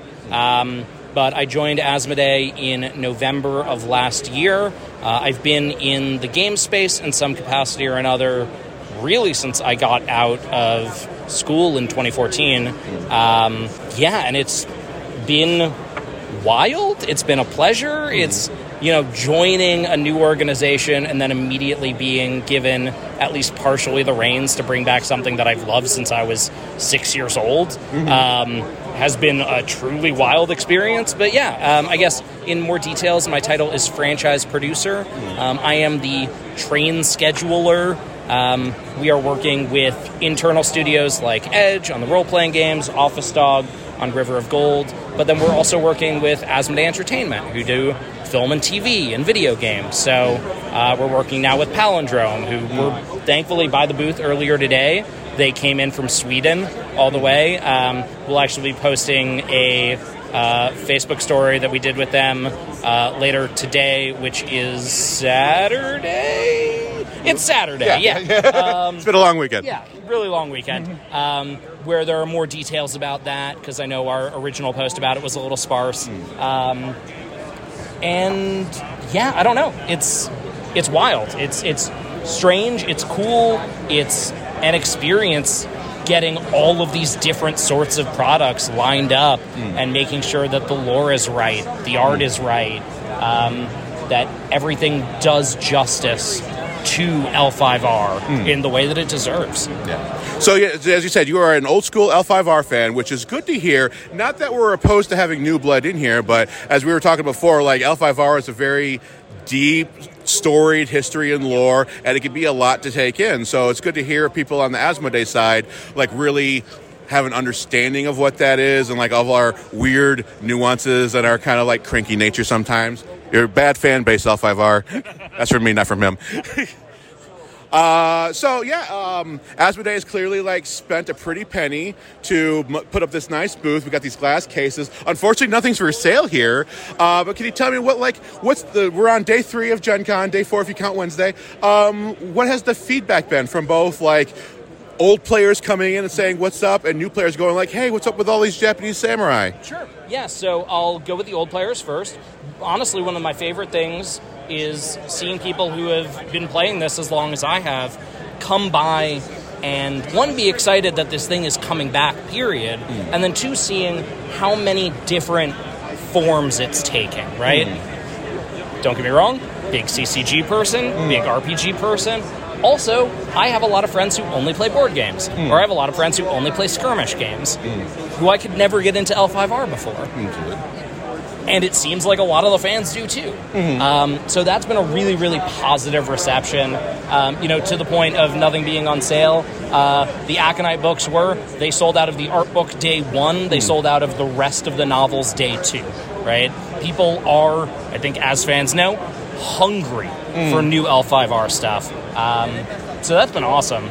But frankly, for me personally, even more awesome. And, and this is somebody who taught game design to adolescents and adults for many years, hmm. introduced people who were absolute non gamers to games, seeing people who come through and they might only play D&D 5e hmm. or they might only play Magic the Gathering, whatever it is.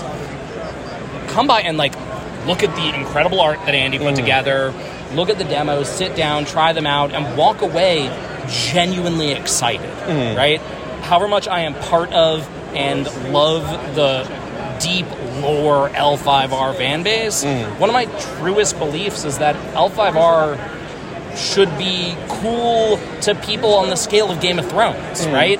There's no reason that we should be the only ones who know how awesome this thing is. Um, and just the number of people who have never heard about it, who I think we've already converted into like new fans, is just awesome to see.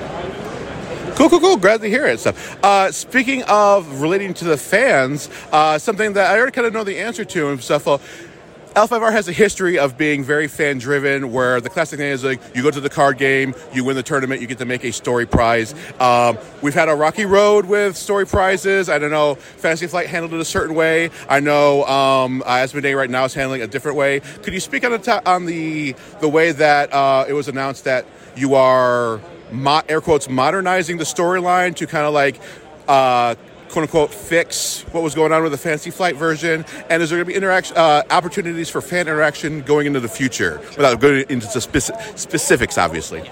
So I will say on the second point first, it's something we are actively investigating, and there are a lot of ideas that are rolling around inside of Asmodee about how best to do that.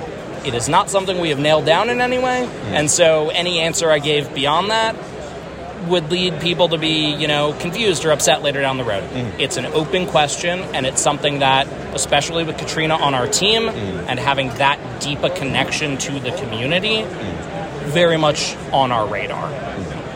Um, to the first part, you know, it's no longer 1995. There are things in the lore, in the world, that play very differently 30 years later. And we are doing our best to thread that needle, right? Because we don't want to dramatically change things that people have a deep attachment to. But we are also working with, you know, a cultural sensitivity panel to not only work on the things that I think people have openly acknowledged can be a little, you know, outdated, but to also chart the future. Like what what's the stuff we haven't even thought of yet that the general audience of 2023 and beyond um, are looking for, or, or, or frankly, are looking not to see anymore. Um, I think that's something that's uh, true a lot of older IPs, not just L5R, where things evolve, things age. We are no longer living in the marvel of the 1970s. Um, but you have to do it with an eye toward respect and treating the thing in a just manner that respects the people who have loved this thing for so long. Okay. Well, that's great to hear. Uh, I'm all for for modernization, especially with an eye towards uh, cultural sensitivities. Uh, I think the Latin community was worried that when they read that we're going to update and it's going to be like a not strictly direct continuation from the FFG storyline. A lot of people were hearing that and saying like, "Oh, we're just going to disregard the last little bits of story that came from that thing." And like, that's the reception that they heard. So that's not what, that's not what's going on. No, no, no. I mean, don't get me wrong. There are certain areas where things will go in other directions, but hmm. we are doing our best to keep as much of both the AEG days and the FFG days and hmm. reconcile them in a way that uh, allows us to push forward in the following years, right? But we're not we're not coming in with you know a chainsaw and tearing this thing to pieces and putting it back together like Leatherface or something, right? Like we are, and this is something that you know. As the producer, I see a lot of, but you spoke to Katrina earlier. Mm. She is somebody who is actually doing the hard work. Mm. And of what I've seen of like internal documentation, which I will say literally nothing about, Fair enough. Um, yeah, we, we are doing our best to respect that as much as humanly possible and not just throw a whole new L5R people at people. I'm uh, glad to hear it so much so. Uh, I think last thing we talk about. So, how does a fan such as myself and the people that I talk to, how do we quote unquote support L5R? Because as on one hand, I see the amazing Euro game Rivers of Gold you have on display here. I played it; it's lovely. I have a good time. I see a lot of products coming down there, so I will be buying and supporting these things and stuff. Uh, what does that send to you and your bosses and stuff? So, if I say, "Oh, I got me and my bunch of my friends to buy Rivers of Gold," does that communicate like, "Well, I guess the community really wants Rivers of Gold and more Euro games," versus you know, you know, the elephant in the room. There's a some, there's a certain product that the community kind of wants, but like we're not being, you know, it's, it's all question marks right now. So, how does one a fan member show support and love and give feedback to Asmodee? Sure. So, uh, on the one hand, you're absolutely right. If things sell well, they get more. That's how games get a second printing. That's how role playing games get extended lines. Um, it is the nature of the beast. At the end of the day, Asmodee is a business. We're just in the business of making games out of things that people love. Um, on the other hand, I think there is, I mean, I'll say 100% within Asmodee, there is a deep understanding that the card game is very much what existing fans have wanted. Um, and I can say no more about like whether it's coming back or possibilities or anything like that. Um, that is definitely that's that is a later conversation to be had. But I would say that if there's anything I've seen in the past that gives a boost to the chance to see all the different types of things coming be realized, it's it's buying across product categories, right? Um, it's showing that yes, this type of game is loved, but what's actually even more loved is the world, right? Um, yeah, I'm trying to think of like an even more detailed way to say it, but like that's that's the truth of the matter. As if we see sales across the board of various products do well, that will create more of those types of products, but it also gives other partners, other studios, an incentive to mm. try their own things. Mm. And that could include board games that have nothing to do with the Euro style. Mm. That could include different types of role playing games, um, entirely different you know types. Aconyte doing novels and those selling well. It definitely had a part in Dark Horse being interested in doing a comic book, mm-hmm. right? The narrative element, well, there are lots of ways to pitch that. Um, so I'd say the more different types of things the fans engage with, rather than only doing the one slice that they most love. Mm. However strange a thing that is to advise, I know we love the things we love, but that's how we give that sense of L5R has a fan base that goes beyond this one thing. Mm. And that's when people are willing to take a chance to make even more new L5R stuff. Mm. I mean, I'm glad to hear it because L5R to me has always been a multimedia property anyway. Uh, and one, one of the things I loved about it is when I'm sitting there and I'm playing a card game or a board game or whatever, and I get tired of it, I can just turn around and do something else and still be in L5R, just doing something completely wildly different. So, uh, thank you so much for your time, Joe. Uh, I'm going to finish things up. Like, what has been your biggest surprise this weekend? And is there anything else that I haven't asked you that you would like to mention? Sure. Um, oh, biggest surprise. Um, I don't want to say that the fan reception was a surprise. We were fairly confident that people were going to be excited, mm. but the degree of excitement and elation, mm. right, has. You know, we're working in the mines quietly for you know over a year now. Mm. and dealing with the fact that we aren't ready to say anything. And then we bust it all out at once. Um, and that could have gone a bunch of different ways. And the fact that it went so unanimously positively was a joy, right? Um, yeah, yeah, that's that's probably the biggest surprise, and also, frankly, my favorite part of Gen Con um, right now. Uh, any other things that I would like to say? Um, I would just reiterate, you know, stay tuned. The news uh, that we're getting right now of like daily posts that may slow down a little bit in the future. We lined up a bunch. That does not mean that anything is going dormant. We have not disappeared. We are just going back into the mines to work on all the things that we haven't announced yet. Um, so there is more coming. There is lots of exciting stuff still coming.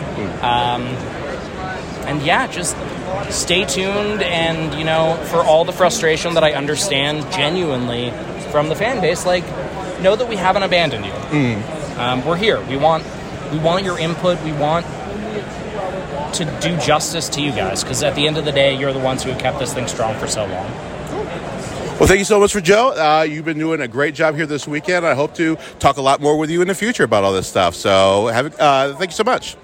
absolutely a pleasure um, you know i will catch you sometime between now and next gen con and definitely next gen con for sure Okay. Uh, everyone here at the Asmodee booth is tired of seeing my freaking face. I've been harassing every single member here. I'm going to go and take a nap and leave these poor people alone. So I'm kicking, throwing this thing back to Trevor in the editing bay. Hopefully, I don't delete this podcast. Oh God, I'm going to hit this button.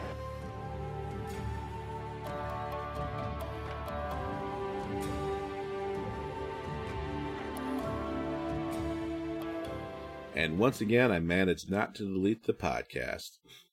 So as I said from the beginning, uh, as far as breaking news, there shouldn't be anything in this podcast that uh, hasn't been announced previously or had been announced outside of the normal communication channels at Gen Con.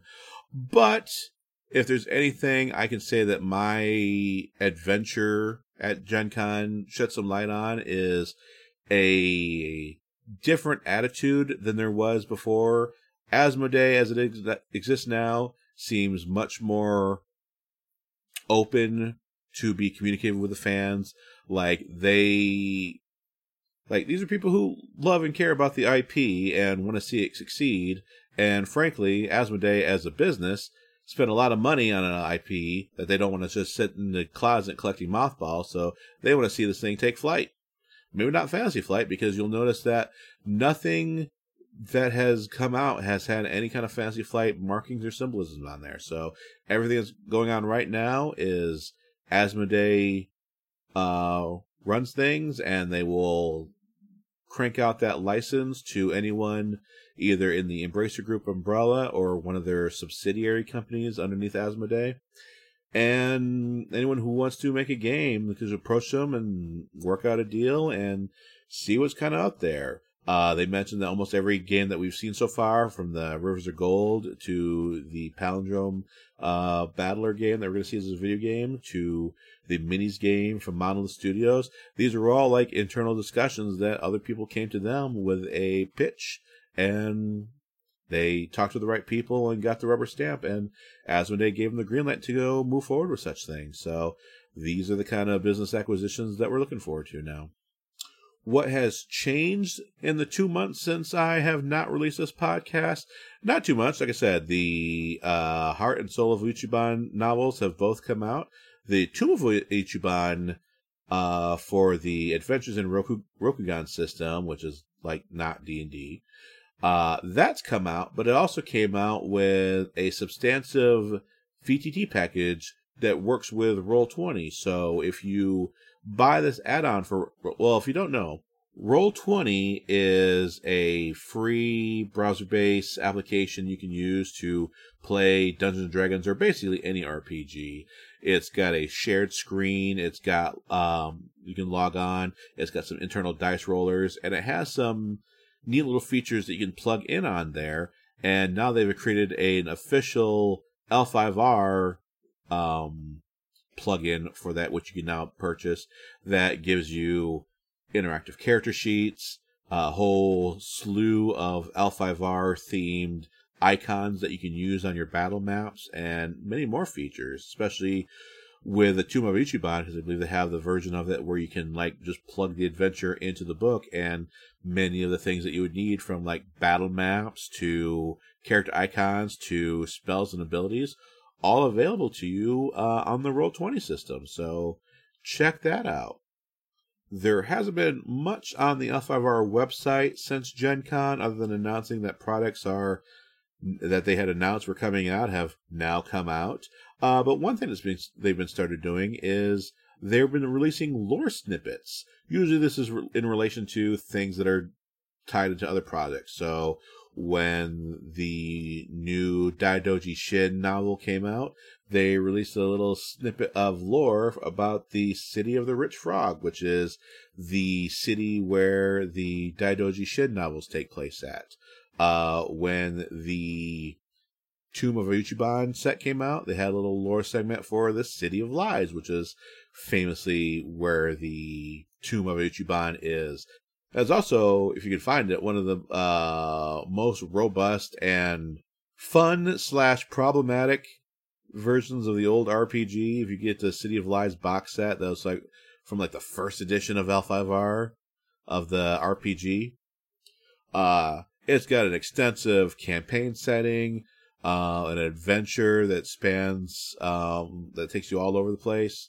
Uh, it leads into several other of the uh, events that are now becoming novels here on the under the Aconyte line, but it's also like the most 90s product on there and stuff. So it's got some like real suspect tones and depictions of settings on there. It's available on Drive Through RPG if you want to like download it and check it out and stuff. But uh, if you want to keep yourself fresh and up to date, like hey, you got a little little lore spoiler here on the City of Lies and also the new Tomb of Iuchiban book. It gives you just enough information that you need to know about that particular corner of the world. So finally, uh, what's next for me in this podcast? Well, obviously, I don't have a, po- a podcast partner right now. Maybe that'll change. I don't know.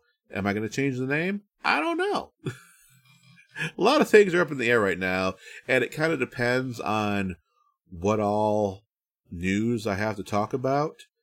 Um, fortunately, I've got a small pile of things that I want to talk about in the near future for, so at least the next few months, I've got a reason to keep this podcast going most immediately, we've got the L5R art book that's coming out. Uh, as as I'm recording this, it's coming out next week. So I'm going to talk about that a little bit. Hopefully, I get in line with someone from Asmodee and Aconyte Books to talk about that a little bit. Um, there are lots. There are, as I was talking about before, there are many different fan groups, official and unofficial, doing various things to keep L5R open and robust, as well as other alternatives. So if you no longer wish to play L5R, you can find like there's pockets of the community doing other things. I don't want to be a podcast that just talks about like card games in general, but there's a few interesting niches to talk about just both of like, hey, where's the community going to where does the card game marketplace in general look like these days? There's a little bit of discussion with that. And then there's a lot of news coming up from this Embracer group, uh, who has recently purchased Asmodee and is using it as its like pillar of its new RPG line. And there's a lot of things going with Embracer Group in the last few years, and there's a lot to talk about and explore there. So I think there's a lot of things we talk about, at least for the next several months until uh, hopefully one of the projects that uh, the Asmodee folks here at Gen Con said was going to come out soon is going to start coming soon, hopefully before the holidays. We'll see. If you have any questions, comments, or concerns, it could be anything. You could talk about L5R, talk about L5R lore, talk about anything in general, maybe you want some advice on things, you can contact me at courtgameslcg at gmail.com. Again, that is courtgameslcg at gmail.com. Maybe I just maybe I just start having email answering uh section of the podcast. Hey y'all, I'm I'm trying to figure it out as best as the rest of y'all. So until you next time you hear from me, which should be next week, not two months from now, enjoy the new music that I have requested from Gavin Dunne over at the Miracle Sound. He makes music that is inspired by popular video games, and this one is called Rebirth, and it was inspired by Sekiro, but I've always liked it as a kind of L5R theme talking about well, you can knock us out a couple of times, but we'll just keep getting up and go get, getting back at it again. So, anyway, that's all I have for y'all now. Uh, I will check back in once I have more news or anything of relevance of L5R to talk about. Until then, this has been Trevor Cuba, aka Kakita Odimaru. I'll see you all later.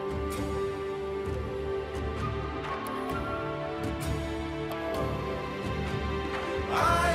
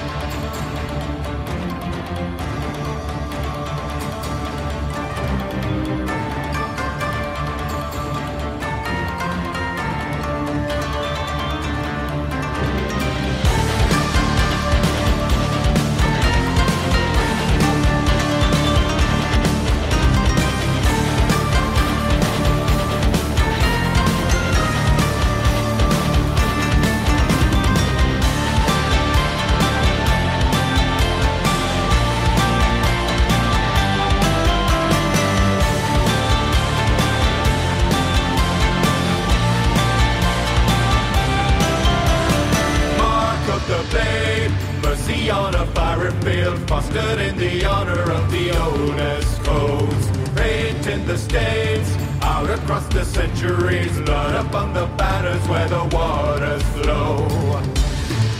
Blaze,